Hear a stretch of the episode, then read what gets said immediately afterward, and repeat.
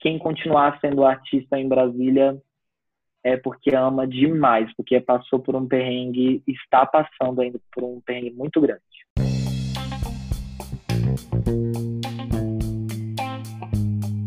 Oi, pessoal, aqui é a Fernanda e esse é o Quebrando a Perna, um podcast sobre o universo dos musicais, incluindo teatro e cinema.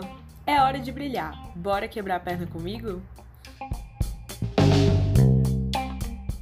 O episódio de hoje é sobre como o teatro musical tem funcionado durante a pandemia no Brasil e principalmente em Brasília. Neste momento delicado de isolamento social, os cursos de teatro tiveram que se reinventar para que as aulas virtuais funcionassem como uma solução, o que foi o caso da Escola de Teatro Musical de Brasília, a ETMB. Para me ajudar no assunto, eu entrevistei o ator e professor de teatro musical Tiago Linhares. As aulas são separadas, então eles têm um horário com a professora de música, onde ela passa as linhas de cada um, tenor, baixo, soprano, né? E passa a linha de cada um. Eles aprendem a música dessa forma, a parte que tem cor, a parte que tem solo, divide os solos também normalmente, e eles enviam áudio. Uma coisa que é online, não tem como fazer, é escutar todo mundo ao mesmo tempo, né? Isso é, isso é impossível. Então eles mandam é, a linha que eles gravaram para a professora de, de música deles e ela junta uma na outra e depois manda um arquivo com a música, que é onde a, a coreógrafa vai trabalhar em cima e onde eu também trabalho em cima através da cena. E a gente divide bem isso para ficar uma parte coreografada e outra parte encenada, né? Eles falando, eles cantando aquilo como se fosse um texto mesmo. Porque eu acho que é meio com uma válvula de escape, assim, do dia a dia, sabe? Fazer isso, cantar, dançar e, e, atuar, mesmo que de maneira remota, assim, eu acho que é uma, uma válvula de escape. Além disso, muitos profissionais que trabalham com teatro, não só os atores, mas também produtores, operadores de luz e som, diretores, figurinistas e tantos outros, ficaram extremamente prejudicados com a pandemia.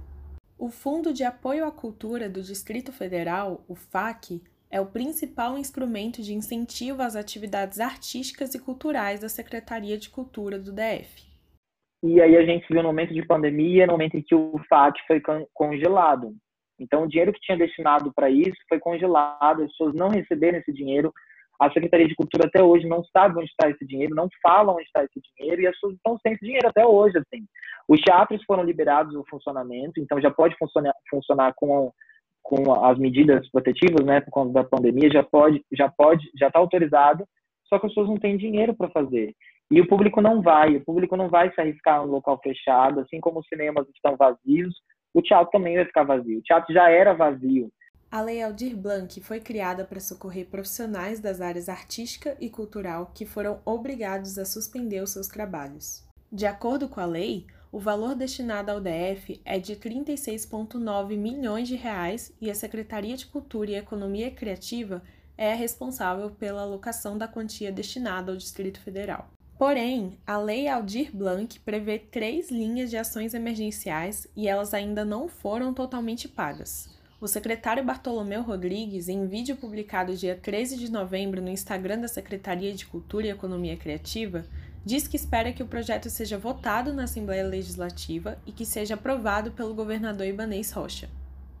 Tenho a garantia, conversei pessoalmente com o governador, tão logo seja aprovada, ele fará a sanção e nós iremos trabalhar dentro de um prazo apertado, é verdade, temos que reconhecer, mas iremos trabalhar para garantir que esse recurso chegue aos artistas e principalmente a todos aqueles que vêm sofrendo com essa terrível pandemia.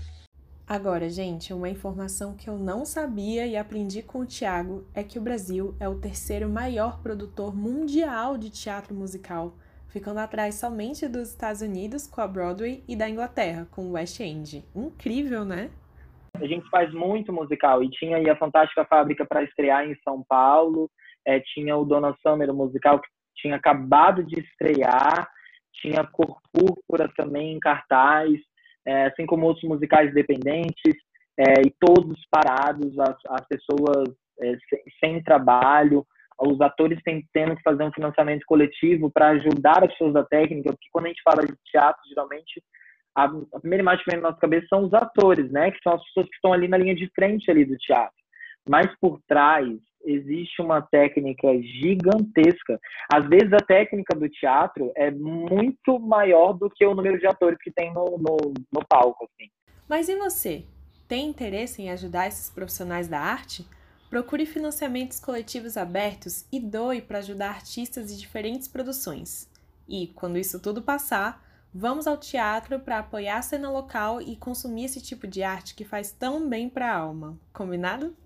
Esse papo continua lá no Instagram, arroba quebrando a perna. É hora de se informar e compartilhar para que a gente possa ajudar essa galera. Você é artista ou conhece alguém que está com financiamento coletivo aberto?